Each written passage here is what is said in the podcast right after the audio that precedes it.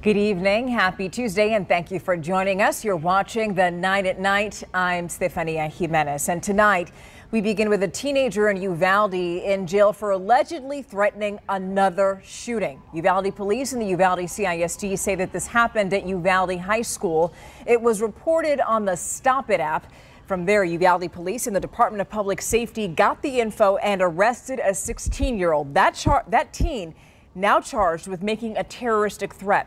District leaders say the teen made the threat on social media last night, and then earlier today, they sent parents an email saying in part, quote, "We understand that the message may cause additional stress for some of you. However, we believe it is important to communicate these situations when they occur. We will continue to work with the state and local law enforcement agencies to help keep our students and staff safe," end quote. Of course, this comes almost 5 months after the deadly shooting in Uvalde that took the lives of 19 students and 2 teachers. This is the last person that you'd expect to be accused of hurting a child, but a San Antonio child psychologist is facing charges now for indecency with a child by contact. The victim's mother claims that she had strange conversations with Timothy Kimball that made her suspicious. And according to the arrest affidavit, Kimball once told the victim's mom, quote, "If the police ever went to his work, they would discover things that would put him in jail for life," end quote. So SAPD contacted Kimball at work, and according to the affidavit, he admitted to recording the victim with hidden cameras and told police that he had inappropriate contact with her while giving the girl a back massage. Police arrested Timothy Kimball August 24th, and he was released on a $125,000 bond. Today, a jury decided how long 2 men would spend in jail for murder. It sentenced Williams Blankenship to 10 years and his stepson, Lane Wu-Tan, to 22. The jury convicted both men of the 2020 murder of Josh Fowler.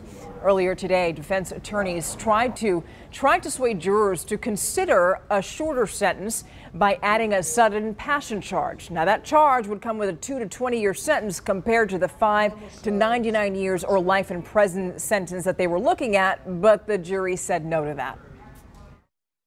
Make a decision. Answer yes to special issue number 1. Special issue number 1, if you answer yes to it, is 2 to 20. So obviously the jury didn't go for that. Now both men are eligible or will be eligible for parole after serving half of their sentences. In other news now, a local woman is praying for healing for her son, but also for new information about the person who shot him. It's been almost 2 weeks since someone took aim at him, leaving him at a hospital fighting for his life. Katrina Weber tells us why his mother is losing faith now that the shooter is going to be caught. Within minutes of arriving at the Connolly Apartments back on October 7th, San Antonio police knew things were serious for 27-year-old Tevin Wilson. Someone had shot him multiple times, steps from his home near Evers Road and Loop 410 around 2:30 in the morning. I was shaken. I was scared, not knowing how bad this was. Wendy Wilson got the bad news in a phone call later, then tracked down her son in critical condition at University Hospital. The only name I knew to call was Jesus. My son is fighting. This is horrific. Tevin, a father of 3, remains in the hospital, still unable to talk.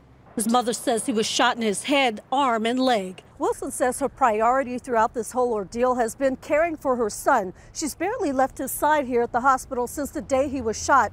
But also weighing on her mind is what is happening in terms of finding the person responsible. I'm angry. I'm mad. I don't understand. Why? Why? She says so far she has heard very little from investigators. Police told us they have no new leads. On the day of the shooting, they said Tevin's girlfriend found him after hearing gunshots outside their door. Somebody saw something.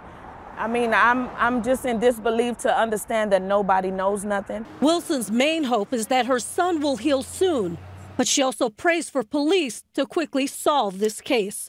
Katrina Weber, KSAT 12 News. A retired San Antonio police detective accused of pointing a gun at a man and assaulting him outside of a Far West Side Home Depot has now beaten the criminal charges against him. Prosecutors dismissed their aggravated assault case against John Schiller after the victim in the case didn't show up for the trial. Schiller was caught on cell phone cameras in September of 2020, pulling a gun on victim Christian Torres after accusing Torres of stealing a family member's phone. Torres was in contact with prosecutors, but when it came time to testify, he didn't make himself available. Now, Torres is currently described as a fugitive wanted on a felony warrant for continuous sex abuse of a child. Now, Schiller was indicted in that gun case in July of 2021, and he worked for SAPD from 1987 to 2019.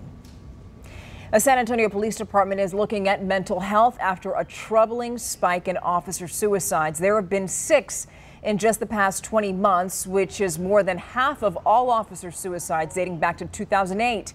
So city leaders and the police department have formed a committee to look at how to change things here in San Antonio. And one idea is to mandate psychological services if officers deal or see something traumatic at work. Another idea they have is for dispatch to automatically switch officers onto low priority calls after responding to critical ones. The police department says it's hoping to evaluate recommendations in February and March.